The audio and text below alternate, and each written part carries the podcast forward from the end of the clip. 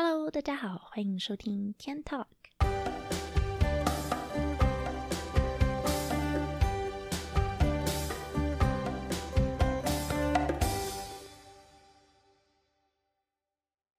自从大概上个月开始啊，我最近在进行那种生酮饮食，所以呢，最近真的是不能吃饭的日子真的好难受哦。然后我最近因为这边天气渐渐变冷了嘛，所以我现在发现生酮饮食一个很棒的地方呢，就是把所有的食材加在一起，然后煮汤，就煮成汤来吃，这样比较饱足感一点。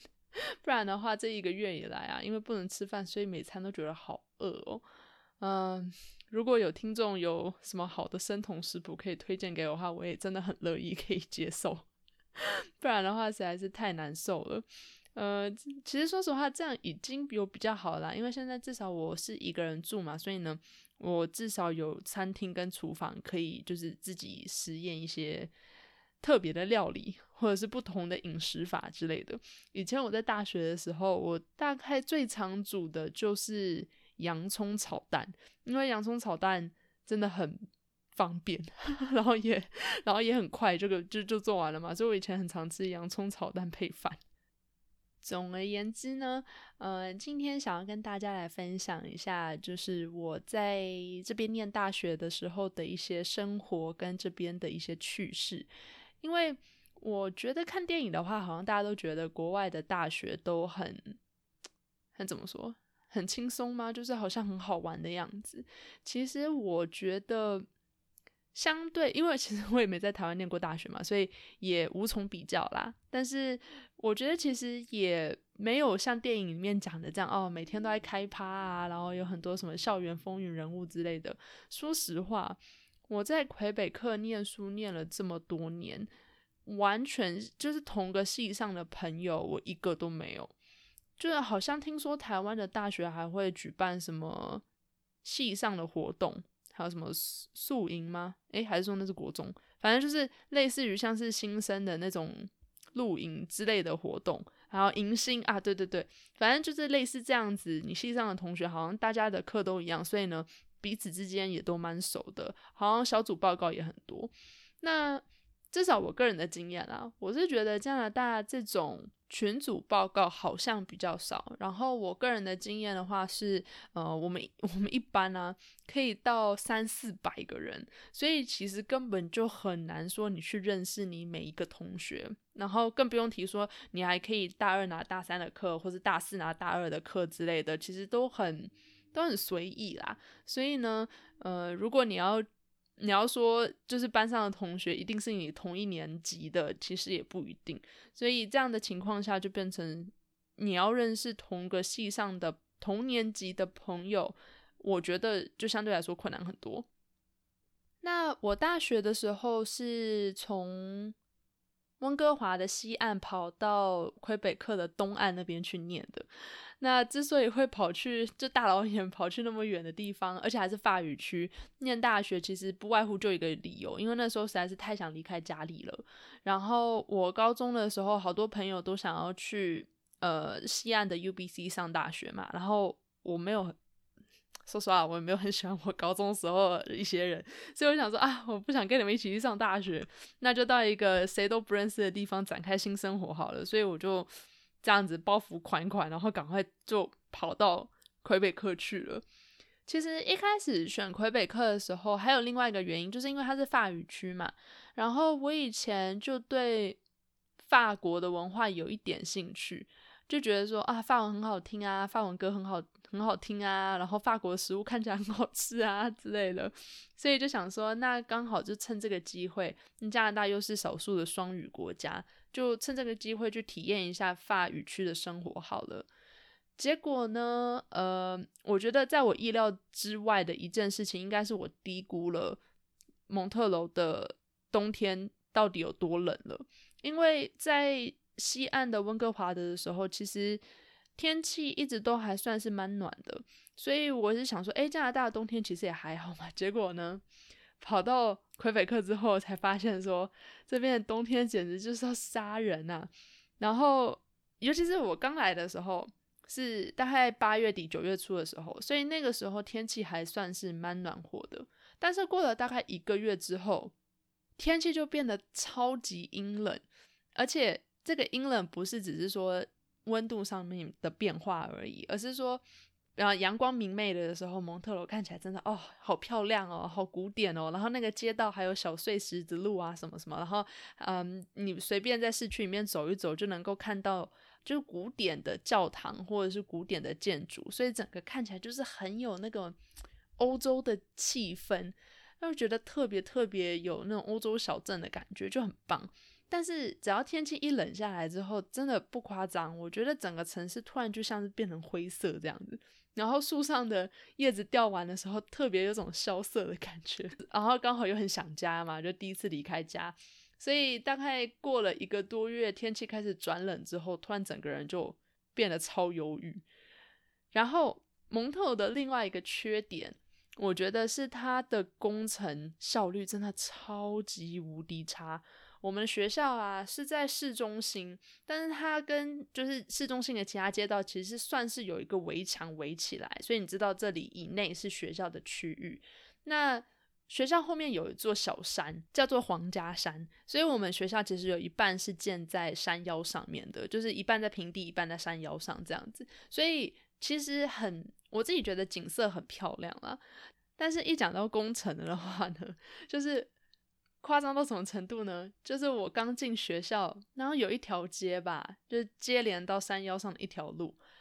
从我刚进学校的时候那条路就在施工了，就一直到我毕业前的2个月才施工完成，这中间经过了3年多快要4年的时间，他们才把一条路建完成耶，这到底有多夸张。而且他们的人行道上面真的很常有那种坑坑洞洞，就是你走一走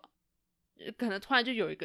地板上突然就有一个裂缝，然后裂痕什么，裂痕也就算了，它是真的就是凹一个洞在那边。所以冬天你路上结冰的话，你如果没有注意看的话，很容易就滑倒，因为那上面就是凹进去的那个地方，它会有一层冰结在上面嘛，所以就超滑的。总而言之，我觉得那个城市就是很古老啦，然后同时效率也不怎么样，所以就是看上去很漂亮，你去旅游也没问题，但是如果要常住在那边的话，可能就要注意一下这样子。然后另外一个我觉得念大学其实没有想象中美好的原因呢，是因为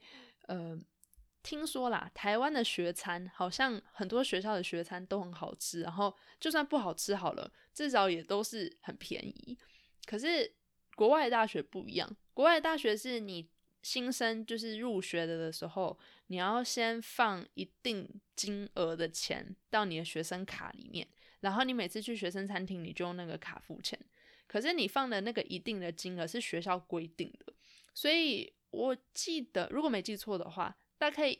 一学年你可能要放个4000块钱加币进去，4000块钱加币很多耶，你去外面吃饭可能都不止这个，就是都不用花到这么多钱。所以我觉得这基本上就是你每餐都要在学生餐厅里面吃，而且更重要的是呢，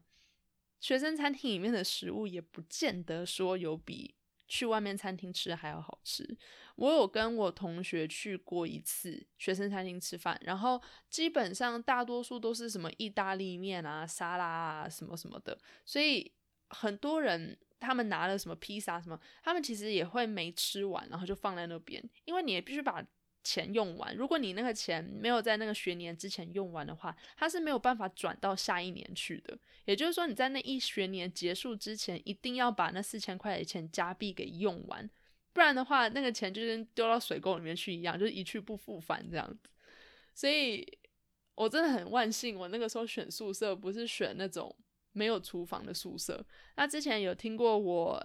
是第4集嘛，就是在讲那个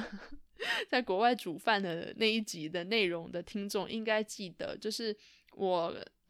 大学的时候的宿舍是住那种2房1厅的，就是有附厨房的那种公寓型宿舍，所以就幸好我不用付这个学餐的钱，不然我觉得每餐吃披萨汉堡意大利面什么的，我应该还蛮想吐的。更重要的是他们没有亚洲菜，我身为亚洲人我一定要吃饭才行，所以没有亚洲菜真的我觉得对我来说真的没有办法接受。其实除了学餐之外，我们的学校很多人来的第一印象应该都是它还蛮小的，因为跟其他就是典型的国外大学比的话，它其实范围真的不大。那稍微简单介绍一下加拿大其他大学，那加拿大最出名的大学的前三名应该就是我念的 McGill 跟多伦多大学，还有在温哥华的 UBC。 那在温哥华的 UBC 我想应该是这三个里面占地最大的吧，基本上你一定要开车或是搭公车才有办法进去，它有点像是一个大学城这样子，然后你建筑跟建筑之间有时候你还要搭车，因为实在是太远了。但是我爸对这个学校的印象非常之好，因为他说他第一次去 UBC 的时候就是有那种国外大学校园的感觉，就到处都是绿油油的树，然后学生三两成群的坐在草地上面，要么就是聊天啊，不然就是吃午餐啊，然后他们的建筑又都很大嘛，所以很有那种国外大学广阔的那种感觉，我觉得。那多伦多大学的话就是一个很位于城市的市中心的大学，它其实自己的学校的范围并没有分割得很清楚，它有很多建筑是在散落在城市的各处的。那它当然也有一个学校的范围啦，但是就是说比方如果你念医学院的话，你医学院的建筑可能是在城市的另外一角，或者是说如果你念的是商学院的话，那你商学院的学院可能又是在另外一个方向之类等等。所以呢它占地也不能说不广，只能说它有点分散于各处，并没有说一个很集中，就是你一走进去你就知道啊，这部分都是学校的那种感觉。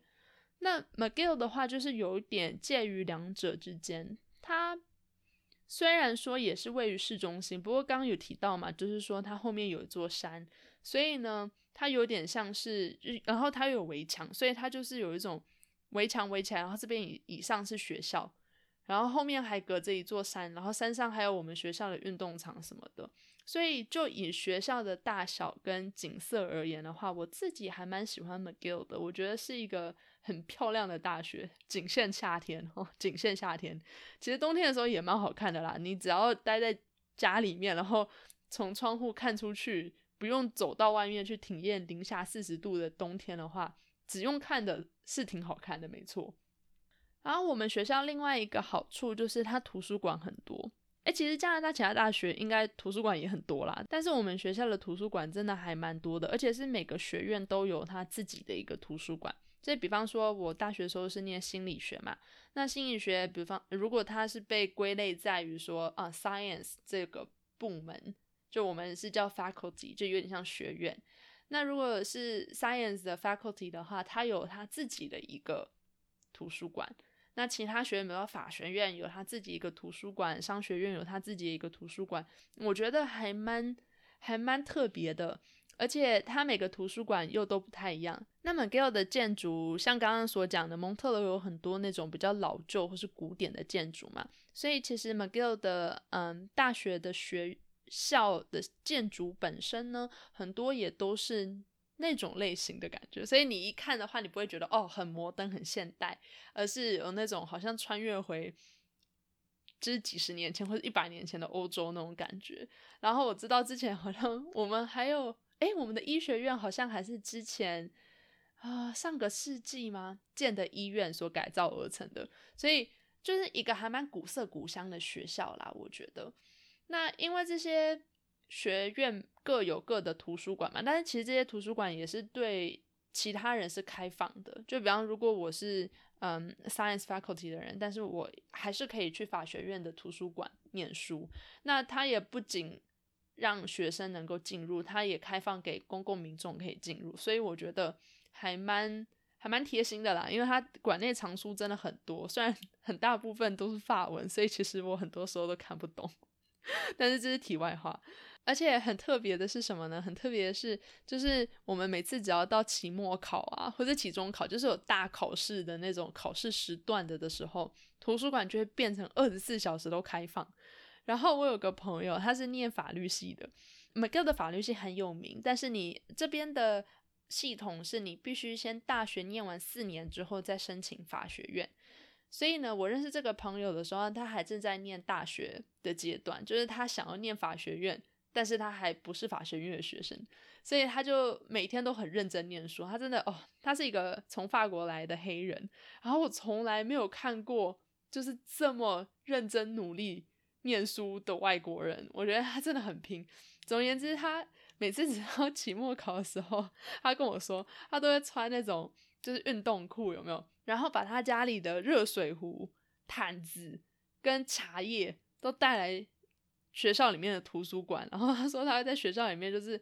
把自己包在毯子里面，然后泡热茶来喝。然后我那时候还吐槽他说你这样也太像在自己家里了吧。但是据他所说啊，很多在那边熬夜的学生其实都是这样子的。我其实只有熬夜过一次啦，然后那次通宵真的经验不是太好，因为后来到可能凌晨3、4点的时候，我在写报告，但是我已经不知道我在写什么东西了，所以有一种就是手在打字，但是脑袋没有跟上，所以隔天早上醒来，就是回去宿舍睡觉，然后隔天早上再醒来，再看我自己写的东西的时候，就必须要全部重来，所以就觉得从那之后就觉得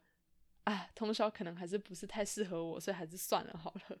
其实我觉得 McGill 另外一个很棒的地方就是刚刚有提到，像我的朋友他很认真念书嘛，那整个学校的氛围其实就是很 party hard study hard 那种感觉，就是你玩得很疯，但是你也会很认真念书。那我不知道其他大学的整体的文化跟氛围是怎么样啦，但是因为 McGill 它处于法语区嘛，所以其实这个学校它每年都会收固定数量的会讲法文的学生，这有点像当地政府一种就是保护法文文化的一种手段。所以呢，我们学校会讲法文的学生非常非常多，那其中有很多是直接从法国来的，那也有从魁北克当地其他地方来的都有。其实我自己个人的体验是觉得说，这些法国人或是会讲法语的人啊，他们都会有一种可能民族性的骄傲吗？我也不是很会形容，反正就是他们，我自己觉得有些人还蛮难接近的。那因为我也不太会讲法文嘛，所以我法文又很烂，虽然我有曾经试图去学，但是那肯定是没有办法讲的跟就是那种讲很流利的人一样好，所以就很难打入那个法语区。但即便如此哦，我发现 McGill 的一个好处就是他的学生彼此之间都很会互相帮助。就举一个例子好了，比方说每一个学期你一堂课开始的时候，一定会有人在脸书上面建立一个属于这个学期的这堂课的一个社团，然后大家就会在上面分享自己的笔记。那我刚刚有说过嘛，一堂课你可能少说有可能50-60个人，那可能多则你会到500-600个人都有，所以有些人其实根本就不会来上课。那我念到后期其实也很常翘课啦，因为有些课程那个他在的建筑实在是离我家太远了，然后所以有时候天气很冷的时候就不想去上课，所以就会翘课。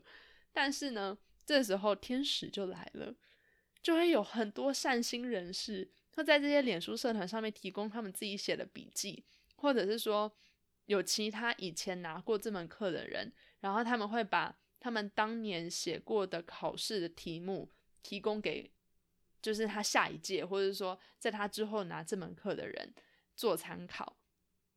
而且就我自己念心理学的经历来说呢，很多时候你知道，我不知道大家有没有看过心理学的那种课本啊，但是外文的原文课本啊，通常一本都超级无敌厚，所以有时候你可能一个学期你要读6-7本这样子的书，那根本就不可能读完。所以很多人会怎么样？很多人就会自己形成一个小小圈圈，然后他就会说比方说这个 group 里面有10个人，那这本书里面刚好有10章，那就每个人读1章，然后把那一章的重点写成笔记，然后之后大家再把它合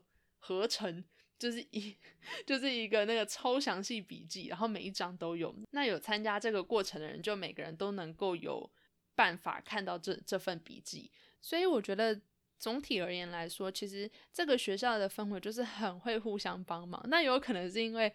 我刚刚有讲过嘛，就是这个学校也是很 party hard， 所以说不定也是因为大家想要偷懒。但总而言之，我弟弟是读多伦多大学的，那就他跟我可是其实我们念的东西也不一样啦，所以说不定也不能这么比较，因为他念的是商学院，然后我念的是心理系。所以不过据他所说，他觉得多伦多大学里面大家都竞争比较激烈，所以就是比较少会那种我们一起来合作写笔记的这种互助的感觉吗？那他自己的经验的话，会觉得说多伦多大学好像比较多会是竞争激烈，然后可能互相帮助的氛围就没有那么多，然后有种各顾各的，因为如果你没有成绩不够人家好的话，就很容易就被拉下来。其实我也能够理解啦，那这说不定才是大学的常态，所以只能说我个人的经验实在是太不一样了。然后我觉得这方面 McGill 真的让我很感激吗？我觉得就算我大学这4年以来，就是其实在这个法语区的城市并没有说有时候还是觉得会被像对待外人的那种感觉，因为我不是他们的一份子嘛，我也不是来自于法文的文化，也不会说法文，所以很多时候还是会觉得好像有点格格不入的感觉。但是就这一点而言，我其实是很感谢的。我觉得有这样子的经验，对任何人来说应该都能够对学习这件事情保持着一个比较正向的态度吧，就至少你知道别人也愿意帮你，那相对来说你也会比较愿意去帮别人，所以还蛮暖心的啦。然后讲到暖心的话，其实还有另外一个事件让我印象很深刻，就是我大4的时候，然后那时候冬天因为很冷嘛，毕竟期末考的时候，其实因为学校课程也都已经结束了，那大家通常都是自己念书，然后准备考试，然后考完试之后就放假啦。那在这段时间发生一件让我印象很深刻的事情，就是有很多学生他们可能在图书馆，我刚刚也讲了，图书馆会24小时都有开放嘛，那他们可能在图书馆念书念到比较晚，然后你要走回家的时候，然后我们那个时候学校里面就发生了一件就是女学生被流浪汉骚扰的事件。就是说这个女学生她在念完书然后离开图书馆，然后跨越学校正要回家的时候，刚好有一个街友就是在学校里面去骚扰她。然后这件事情爆出来以后呢，学校的作为是另外一回事，但是学生的作为让我真的超感动的。那个时候有人在脸书上面就直接成立一个社团，然后就发起一个募捐，说募捐到的钱呢，他们会拿去就是提供给有需要的人，他们如果要回家，然后他们家住比较远的话，他们可以叫 Uber。 那虽然我不知道这个，因为成立这个社团的人只是一个学生而已，然后他也没有什么特别的，比如说什么学生会会长这种身份，其实也没有，他就是一个普通人。所以我其实分享这件事情给我家人知道的时候，他们第一个反应是他会不会把这个钱私吞还是怎么样，但是我相信应该是没有啦，因为后来有很多就是用这个服务然后得到帮助的学生有上来感谢他，然后也有感谢所有愿意捐款的人，让他们在念完书之后，比如深夜了，他们想要叫 Uber 回家的话，他们有那个钱就不用自掏腰包这样子。所以我觉得其实就从这一个小事件上面来看，我觉得还蛮感动，就是这整个学校真的就是很愿意互相帮助，然后如果有一个人被骚扰的话，其他人也愿意站出来，就是来看看要怎么样去解决这种问题，然后去帮助其他人，让这类的事件不要再发生。我自己因为当时家就住在学校旁边，走路大概5分钟就到了，所以我自己没有用过这个服务，但是我有看到很多人都说他们有用了，然后也有很多比预期中还要多的人来募捐，所以真的让人觉得还蛮窝心的啦，就是一个很温暖的学生社会这种感觉，所以我觉得还不错。然后其实这类的互助事件其实也算是层出不穷嘛，因为不得不说我们学校附近的治安其实不怎么好，就是那个时候我是住在离学校走路5分钟的距离嘛，一个公寓楼里面，那在学校附近其实还有很多就是那种比较欧式然后就是老旧的那种住户，那他们通常都是比方有一个地下室，然后你有一个楼梯可以往上走，然后就往上走的话 就会有 一扇门，然后它其实不太像是公寓，但是你打开那个大门的话里面就有好几户这样子。但是由于这种楼层啊，通常他们的建筑都已经比较老旧了，所以那个门其实很容易一敲就开，所以我们学校附近啊，其实从以前到现在一直都有很多那种闯空门然后东西被偷的事件。我有个学妹啊，她也曾经跟我讲过说她那个时候也是住类似于像这样子的房子，然后她说她有一次去厨房想要倒水来喝，然后她的厨房是在一个地下室里面，所以她就走楼梯走下楼梯然后去到厨房，然后打开灯正要倒水的时候，他突然转头一见，然后突然就有一个男的就站在他厨房的另外一端，然后就这样子两人就四目相对，然后他就当时他说他也不知道他是吓傻了还是怎么样，还是没反应过来，反正他也忘记要大叫，所以他就只是呆问那个人说你要干嘛，然后那个人就拔腿就跑，他就直接从那个地下室旁边的窗户他就翻窗户，然后他就跑出去了。然后我学妹后来才跟我说，她以前虽然听过很多就是学校附近会有闯空门事件什么的，但是她从来没有亲自遇上，一直到那一天她才发现说其实要被闯空门，或者说如果有人要入室抢劫，或者甚至更糟糕的犯罪事件其实都很容易发生。所以我真的劝告，如果有人想要去魁北克就是 McGill 那边念书的话，你一定要住那种有双重门锁的公寓楼，我觉得比较安全啦。不然的话学校附近，那时候我们都戏称学校附近叫 ghetto， 就真的是很破旧。所以虽然房租比较便宜，然后因为学校也在市中心嘛，所以那个公寓跟住宿也会在市中心附近，所以虽然它的那个地点比较方便，那房租又便宜，但是安全性来说真的不怎么样。所以只能说幸好我当时住的时候都没出什么事啊，因为我第一年是住在学校宿舍嘛，那个宿舍离学校大概搭地铁要20-30分钟，然后冬天有时候还需要30-40分钟。后来第二年就搬到离学校大概走路20分钟左右的地方，然后第三第四年的时候才搬到学校走路5分钟就可以到达的一个公寓楼。那我真的很庆幸，就是这4年来我都没有遭遇过什么被抢劫或者是东西被偷的事件，只能说真的蒙特楼可能治安没有说大家想象中的那么好。然后如果之前有听到我分享那个 Tim Hortons 那一集的听众啊，就会知道说其实蒙特楼的街友还是很多，那虽然不能说街友每个都是坏人，或者说每个都有机会犯罪什么的，但是我觉得出门在外还是自己要小心安全比较好啦。毕竟如果你东西真的被偷的话真是欲哭无泪，因为加拿大的警察可能这种事情真的是层出不穷，所以他们其实也见怪不怪了。那如果你东西一旦不见，或者说被抢走了被偷走了，很大几率是找不回来的。所以为了避免这样的情况发生，还是呼吁大家如果要去国外念大学的话，真的一定要选当地治安比较好的区域去住。那总之呢，这次的分享大概到这里就是告一段落了。其实大学还发生了很多其他有趣的事情啊，所以要讲应该有点讲不完，就留在下次跟大家分享好了。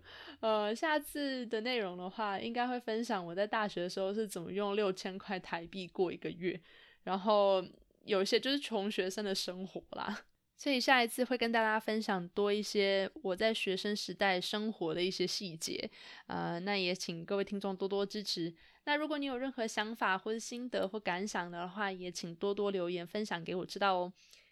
那么感谢你这一集的收听，我们下一集再见喽，拜拜。